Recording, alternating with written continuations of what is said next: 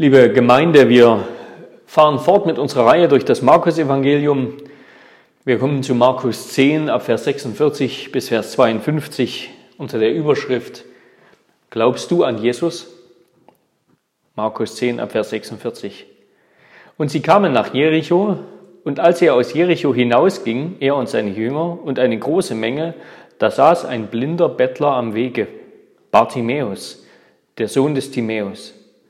Und als er hörte, dass es Jesus der Nazarener war, fing er an zu schreien und zu sagen, Jesus, du Sohn Davids, erbarme dich meiner. Und viele fuhren ihn an, er sollte schweigen. Er aber schrie noch viel mehr, du Sohn Davids, erbarme dich meiner. Und Jesus blieb stehen und sprach, ruft ihn her. Und sie riefen den Blinden und sprachen zu ihm, sei getrost, steh auf, er ruft dich. Da warf er seinen Mantel von sich und sprang auf und kam zu Jesus. Und Jesus antwortete ihm und sprach, was willst du, dass ich für dich tun soll? Der Blinde sprach zu ihm, Rabuni, dass ich sehend werde. Und Jesus sprach zu ihm, geh hin, dein Glaube hat dir geholfen. Und sogleich wurde er sehend und folgte ihm nach auf dem Wege. Liebe Geschwister, Gemeinde des Herrn Jesus Christus, Jesus ist auf dem Weg nach Jerusalem. Ab Kapitel 11 beginnt mit dem Einzug in Jerusalem sozusagen der letzte Akt seines Lebens. Und unser Abschnitt 10, Vers 46 bis 52 bildet das Ende des, des Kernabschnitts des Hauptteils des Markus-Evangeliums. Wir erinnern uns, dass man das Markus-Evangelium ganz grob in zwei Teile gliedern kann. Es gibt einen kleinen Prolog, Kapitel 1, 1 bis 15 und dann ab Vers 16 bis Kapitel 8, Vers 26 ist die Darstellung der Vollmacht Jesu, so könnten wir die erste Hälfte überschreiben. Und dann ab Vers ab 8, 27 bis 16, bis Kapitel 16 wird dann diese Vollmacht Jesu in Frage gestellt und wieder bestätigt. Im zweiten Abschnitt. Und unser Abschnitt, diese, dieses zentrale Kern, Stück, dieser Hauptteil des Markus-Evangeliums beginnt in Kapitel 8, Vers 27 mit dem Christusbekenntnis von Petrus, du bist der Christus, und liegt direkt in der Mitte des Evangeliums. Dreimal hat Jesus seinen Tod und seine Auferstehung angekündigt und dass allein auf seinem stellvertretenden Tod, auf dem Tod des Menschensohns, die Hoffnung aller ruht, die ein mit Gott versöhntes Leben führen wollen oder darauf hoffen. Und dreimal hat er seine Jünger ermahnt, dass Nachfolge für einen Jünger Jesu vor allem bedeutet, dem Herrn in demütiger Selbstverleugnung einerseits und in fröhlicher Abhängigkeit und Hingabe andererseits nachzufolgen. Ein Jünger Jesu muss mit Leiden und mit Erniedrigung rechnen, denn der Jünger ist nicht über dem Meister. Und unser Abschnitt bildet den überraschenden und auch schönen Abschluss dieses, dieses Hauptteils, dieses Kernstücks des Markus-Evangeliums. Wir wollen uns diesen Abschnitt unter drei Punkten näher ansehen. Erstens, wer glaubt, erkennt Jesus. Zweitens, wer glaubt, betet unerschrocken zu Jesus. Und drittens, wer glaubt, folgt Jesus auf dem Weg. Erstens also, wer glaubt, erkennt Jesus. Jesus verlässt Jericho in Richtung Jerusalem. Da sitzt ein blinder Bettler am Wegrand. Bartimäus, das ist aramäisch und bedeutet Sohn des Timäus. Markus hat das sozusagen für die äh, Nichtmuttersprachler nochmal übersetzt. Wir wissen so gut wie nichts von diesem Mann, zum Beispiel ob er schon seit seiner Geburt blind war oder erst später blind wurde. Als Blinder war er damals in Israel und wahrscheinlich in aller Welt zum Betteln verdammt. Besondere Einrichtungen, die behinderten Menschen Arbeit geben und Hilfe bieten, die gab es nicht. Sein Leben war sicherlich geprägt von bitterer Armut, von Elend, von Einsamkeit. Und im Augenblick sitzt er am Stadttor von Jericho, zusammengekauert auf seinem Mantel, der ihm halb als Decke, halb als Bettelteppich dient Jericho ist die, die letzte Station auf dem Pilgerweg nach Jerusalem. Also jeder, der in Jericho noch einmal Rast machte, um dann weiter in die Stadt Davids nach Jerusalem zu gehen, der musste zweimal an, an Bartimäus vorbei, denn die Stadt Jericho lag nur am oder lag neben diesem Pilgerweg, der dann weiter nach Jerusalem führt. Und da die Juden vor dem Passafest besonders zum Almosengeben verpflichtet waren, war das für Bartimäus also ein guter Platz. Und eines Tages wird das triste, im wahrsten Sinne des Wortes farblose, Tag ein, Tag aus gleiche Bettlerleben von Bartimäus unterbrochen. Er bekommt mit, dass die ganze Stadt auf den Beinen ist. Irgendein bekannter Rabbi oder gar ein Prophet sei in der Stadt. Und er ist tatsächlich bei dem Oberzöllner Zachäus eingekehrt, wie wir in Lukas 19 lesen. Die Menschen haben alles stehen und liegen lassen und wollen diesen Lehrer sehen, wollen von ihm hören, wollen ihn berühren. Und es soll Jesus sein, dieser außergewöhnliche Prophet, der schon tausende Menschen geheilt hat. Davon hat Bartimäus gewiss Wind bekommen, denn Jesus war sicherlich das Gesprächsthema Nummer eins in Israel dieser Tage. All das, was ihm in den vergangenen Jahren von diesem Jesus erzählt wurde, das kommt ihm jetzt wieder in den Sinn. Er ist aufgewühlt. Ein winziger Same Hoffnung beginnt in ihm zu keimen. Aber sobald ihm dieser Gedanke kommt, verdrängt er ihn wieder und verbietet sich solchen Übermut und nichtige Hoffnung. Zu groß ist seine Angst, enttäuscht zu werden, übersehen und missachtet zu werden, wie so oft. Wer bin ich schon? Ich, Bartimäus, ein blinder Bettler, eine arme Sau. Ja, Zachäus, der Oberzöllner, der ist schon wer. Auch wenn er ein elender Betrüger ist, hat er es doch zu etwas gebracht. Mit ihm hat es das Schicksal besser gemeint. Aber ich, kein Mensch würde sich interessieren, würde es bemerken, wenn ich heute Nacht sterben würde. Kein Mensch würde danach fragen, würde sich darum kümmern. So bleibt Bartimäus trotz des berühmten Lehrers, der in der Stadt ist, vor dem Stadttor am Wegrand sitzen. Er würde ja doch nicht zu Jesus durchkommen. Selbst wenn er ihn finden würde, würden die Menschen sich einen Dreck darum scheren, ihm zu helfen und ihn zum Herrn zu geleiten. Aber doch keimt der Same weiter. Die Hoffnung, dass heute der Tag seiner Erlösung sein könnte, will ihn nicht loslassen, so sehr er sie auch unterdrückt. Denn wenn ihm einer helfen kann, dann ist es dieser Jesus, denkt er sich. Wie oft hat er schon von der Güte gehört und vom Mitleid dieses Mannes mit den Schwachen, den Kranken, Armen, Blinden und Besessenen. Ja, dieser Jesus hat Mitleid mit unseren Schwachheiten. Er geht nicht nur zu den Reichen und Mächtigen, ist nicht nur an denen interessiert, denen es gut geht, sondern er erbarmt sich über die Elenden. Wo er auch hinkam, hatte er sich der Armen und Leidenden angenommen. Warum also nicht auch hier in Jericho? Könnte er nicht der sein, von dem der große Prophet Jesaja schrieb, der Geist des Herrn ist auf mir, weil er mich gesalbt hat, den Armen frohe Botschaft zu verkünden. Er hat mich gesandt, zu heilen, die zerbrochenen Herzens sind, Gefangenen Befreiung zu verkünden und den Blinden, dass sie wieder sehend werden, Zerschlagene in Freiheit zu setzen, um zu verkündigen das angenehme Jahr des Herrn. Jesaja 61. Hatten ihm andere nicht davon erzählt, wie dieser Jesus über sich selbst gerade solche Dinge behauptete? Dass die Zeit des Wartens zu Ende sei, dass die großen Prophezeiungen der Väter nun in Erfüllung gingen und die Königsherrschaft Gottes anbreche?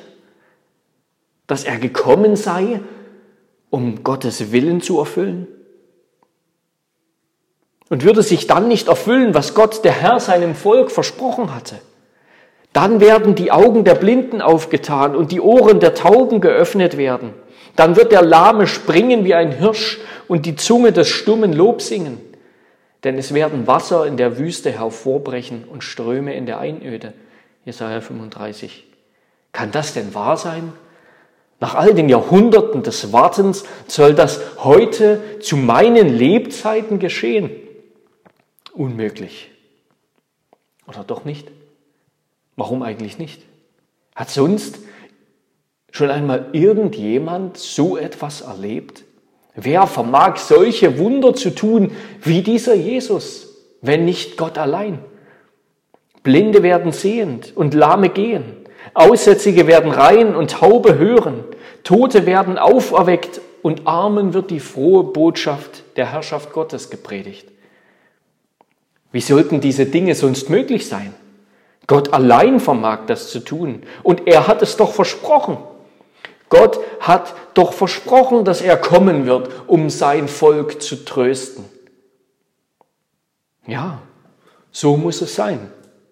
Dieser Jesus muss der Sohn Davids sein, der verheißene Messias, der Nazarener, der Gesalbte Gottes. Und ist das nicht auch die Bedeutung seines Namens? Jesus, Gott ist Rettung? Haben die Leute nicht von ihm erzählt, wie er Menschen rettet? Sogar der verlogenen Zöllner und der treulosen Prostituierten hat er sich angenommen. Ja, wie ein Arzt hat er die Kranken zu sich kommen lassen und hat sie geheilt. Ja, so muss es sein. Dieser Jesus, das ist der Messias. Ich weiß es jetzt. Jetzt, jetzt weiß ich es. Dieser Jesus ist die Rechte des Herrn, der Arm Gottes und seine Gerechtigkeit der Erlöser für Zion und für alle, die von ihren Übertretungen umkehren und zu ihm rufen. Gott sei Lob und Ehre. Heute ist der Messias in Jericho und er wird hier vorbeikommen.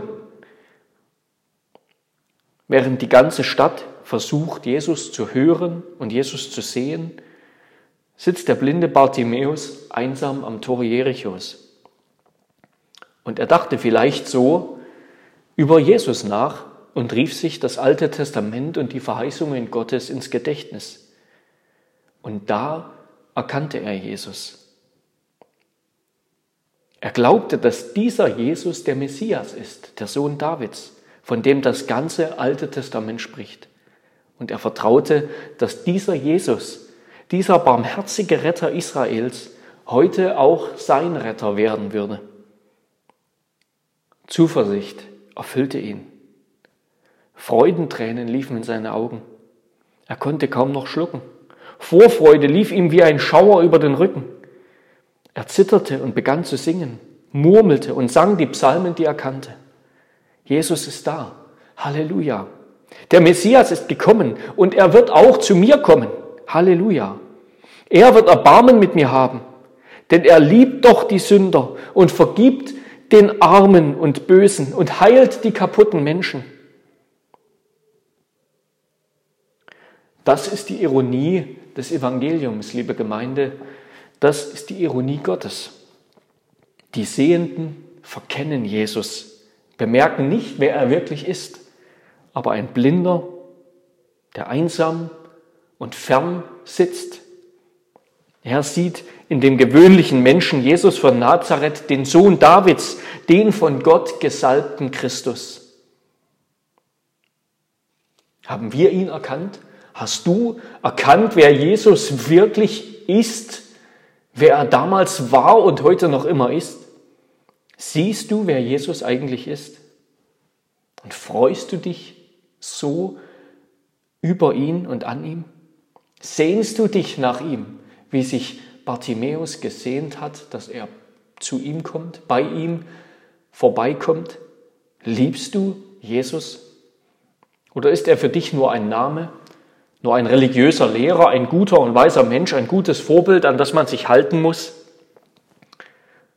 Oder aber jemand, von dem du dir ein besseres Leben erwartest, ein Notnagel für deinen Geldbeutel oder die letzte Adresse, wenn, wenn du oder deine Lieben krank sind? Möge Bartimäus uns ein Vorbild werden, denn er kannte, er erkannte den Herrn Jesus Christus und erkannte Gottes Wort. Und Gottes Geist hat in ihm durch die Schrift und durch das, was er von Jesus wusste, echtes, tiefes Vertrauen geweckt, das sein Leben verändert hat. Denn es geht ja nicht anders. Er, er hat etwas von Jesus gehört. Und er hat das verglichen mit dem, was er wusste aus dem Alten Testament über den Sohn Davids. Und er hat erkannt, Jesus ist der Sohn Davids.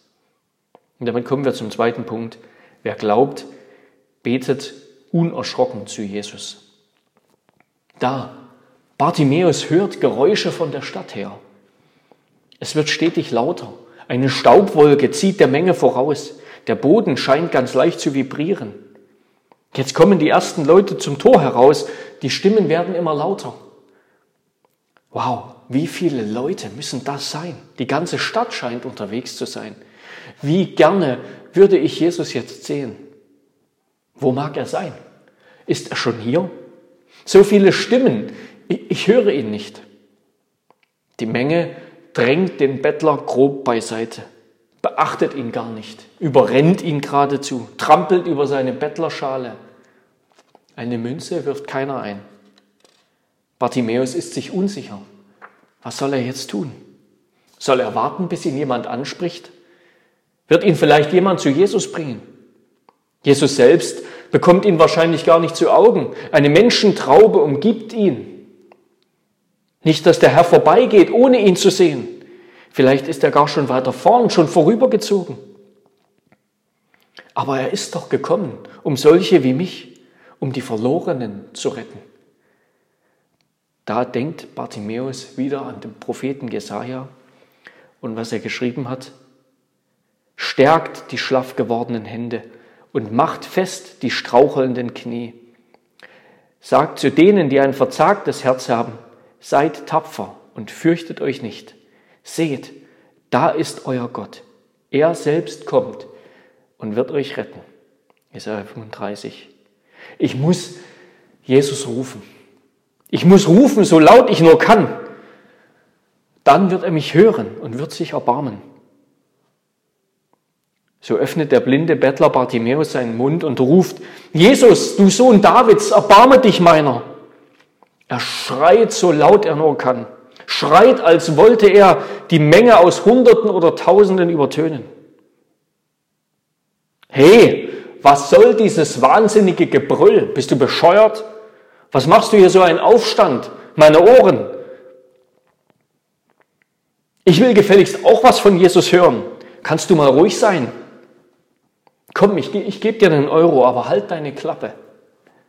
So was Unverschämtes und Unzivilisiertes. Dieser stinkende Bettler denkt doch tatsächlich, dass Jesus zu ihm kommt.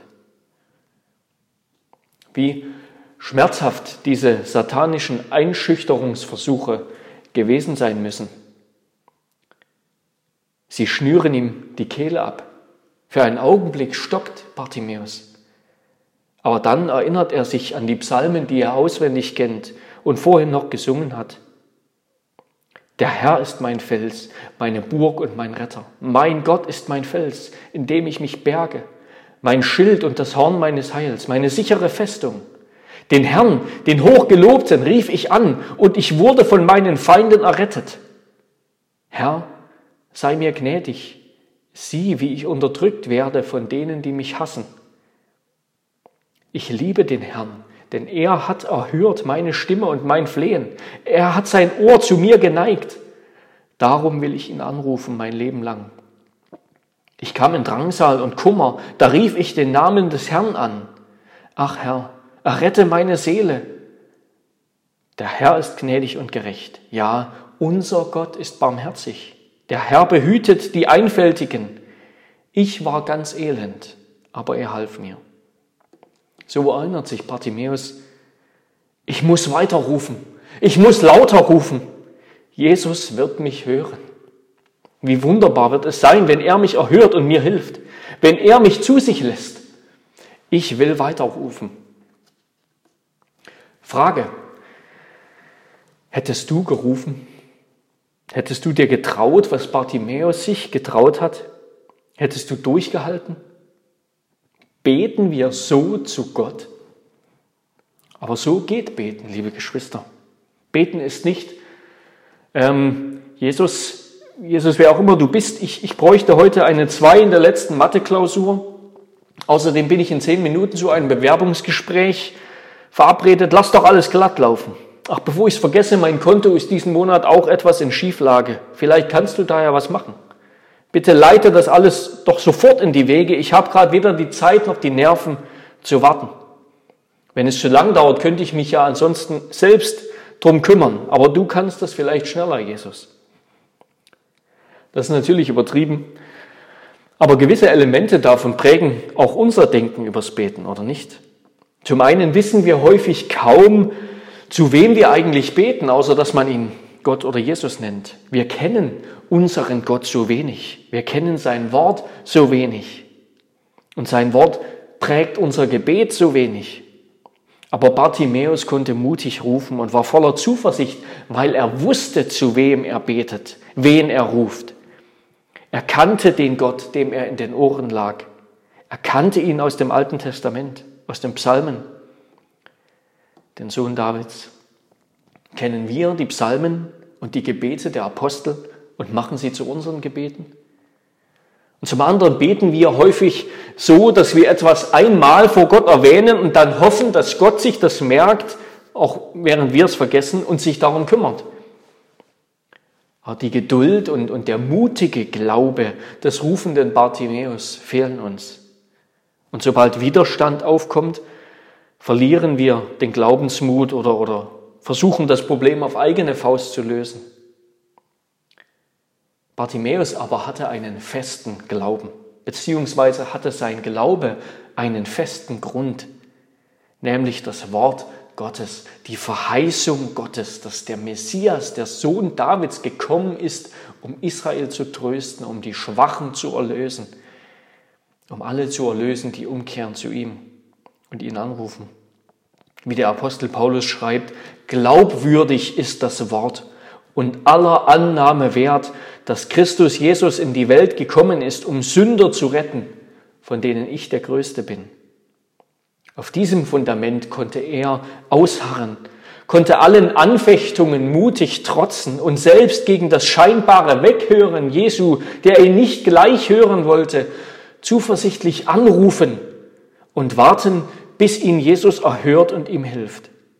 Denn er ist ja gewiss, das Verlangen der Elenden hast du, o oh Herr, gehört. Du machst ihr Herz fest, du leist ihnen dein Ohr. Psalm 10, Vers 17. Gott hört uns, wenn wir ihn im Glauben anrufen. Er hat es uns versprochen. Er hört die Elenden, die ihn anrufen.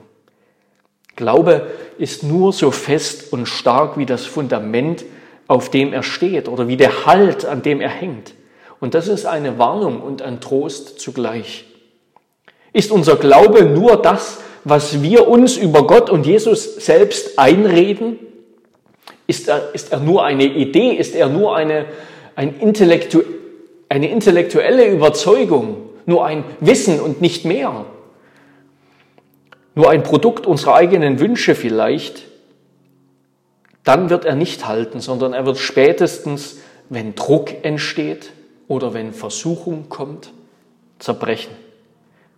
Aber wenn wir uns auf Christus, den offenbaren Christus, der gekommen ist, ins Fleisch gründen, wenn wir uns an sein zuverlässiges, wahrhaftiges und gewisses Wort halten, uns daran festhalten, wie es in vielen Texten der Schrift heißt, wir könnten hier viel aufzählen, dann kann nichts und niemand unseren Glauben erschüttern selbst Leid und Not, sondern unser Herr und Retter wird vielmehr die Welt erschüttern und unser Glaube wird die Welt überwinden. Christus, nicht unser Glaube, wird uns retten. Er ist treu. Er ist der feste Grund, auf dem unser Heil, unser Leben ruht. Luther sagt, Glauben heißt sich von Herzen auf das Wort verlassen und in Anfechtungen, in Gefahr des Todes, in Verfolgung gegen Menschen, Tod und Teufel trotzen und sagen, wohlan, da steht die Verheißung. Dabei bleibe ich und setze daran Leib und Leben, Gut und Ehre und alles, was ich habe. Glaube, wie es ein anderer Theologe gesagt hat, ist der Mut, die Rettung aller Dinge durch Gericht und Tod hindurch zu erwarten. die Rettung aller Dinge von Gott durch Gericht und Tod hindurch zu erwarten. Lasst uns so glauben und den Herrn, den wir erkannt haben, so anrufen im Gebet wie der blinde Bettler Bartimäus. Glaube an Christus entzieht unserem Hochmut den Grund und er befreit uns zugleich von allem Selbstmitleid. Stattdessen macht er mutig und demütig in aller Abhängigkeit von Christus. Und damit kommen wir zum letzten Punkt. Wer glaubt, folgt Jesus auf dem Weg. Im Englischen sagt man über das Ende einer Geschichte, das ohnehin schon jeder kennt, and the rest is history. Aber doch lohnt es sich auch noch einen kurzen Blick auf das Ende dieser Begegnung zu werfen. Auf das dauerhafte Rufen von Bartimäus hin bleibt Jesus stehen. Und er lässt Bartimäus zu sich rufen. Als der das hört, platzt sein Herz vor Freude. Er wirft seinen Mantel von sich, er springt auf und läuft so schnell er kann zu Jesus. Alles, was er gehofft und sich erträumt hat, wird jetzt wahr. Wir können uns vorstellen, wie er aus Freude schier explodiert. Und Jesus fragt Bartimäus, was er für ihn tun kann. Wie, wie häufig, wie so häufig sucht Jesus den Kontakt zu den Menschen, denen er hilft, die er heilt. Er will sie persönlich kennenlernen, will ihre Stimme hören. Und der Blinde bittet Jesus ehrfürchtig. Dieses Wort Rabuni, das wurde im Judentum eigentlich nur als Anrede Gottes gebraucht. Er bittet ihn ehrfürchtig um Augenlicht, um die Heilung seiner Blindheit, worauf Jesus hin, woraufhin Jesus zu ihm sagt, geh hin, dein Glaube hat dir geholfen. Wörtlich heißt es, dein Glaube hat dich gerettet. Es ist das Wort für retten, das hier steht. Nun ist der Glaube kein, kein Scheinmedikament, kein Placebo, wodurch man sich quasi selbst heilt, wenn man nur fest genug glaubt, sondern Jesus meint, das, woran du glaubst, der, an den du glaubst, hat dich gerettet. Mit anderen Worten könnten wir auch sagen, ich rette dich, denn du vertraust mir. Ich bin der, für den du mich hältst. Ich bin der Sohn Davids. Du hast es verstanden, du hast es erkannt. Bartimäus hat Christus erkannt und ihm vertraut, dass er ihn retten würde, sowohl von seiner Krankheit als auch von seiner Sünde. Jesus heilt ihn, heilt nicht nur sein Augenlicht, heilt nicht nur seine Augen, sondern er heilt ihn als ganzen Menschen, schenkt ihm neues Leben, vergibt ihm seine Sünde. So hat Christus ihn erhört und gerettet. Und zugleich lesen wir weiter, und zugleich wurde er sehend und folgte ihm nach auf dem Wege. Jetzt sitzt er nicht mehr am Wege, am Wegesrand, neben dem Weg, wie wir gelesen haben zu Beginn der Geschichte, sondern er folgt Jesus nach auf dem Weg.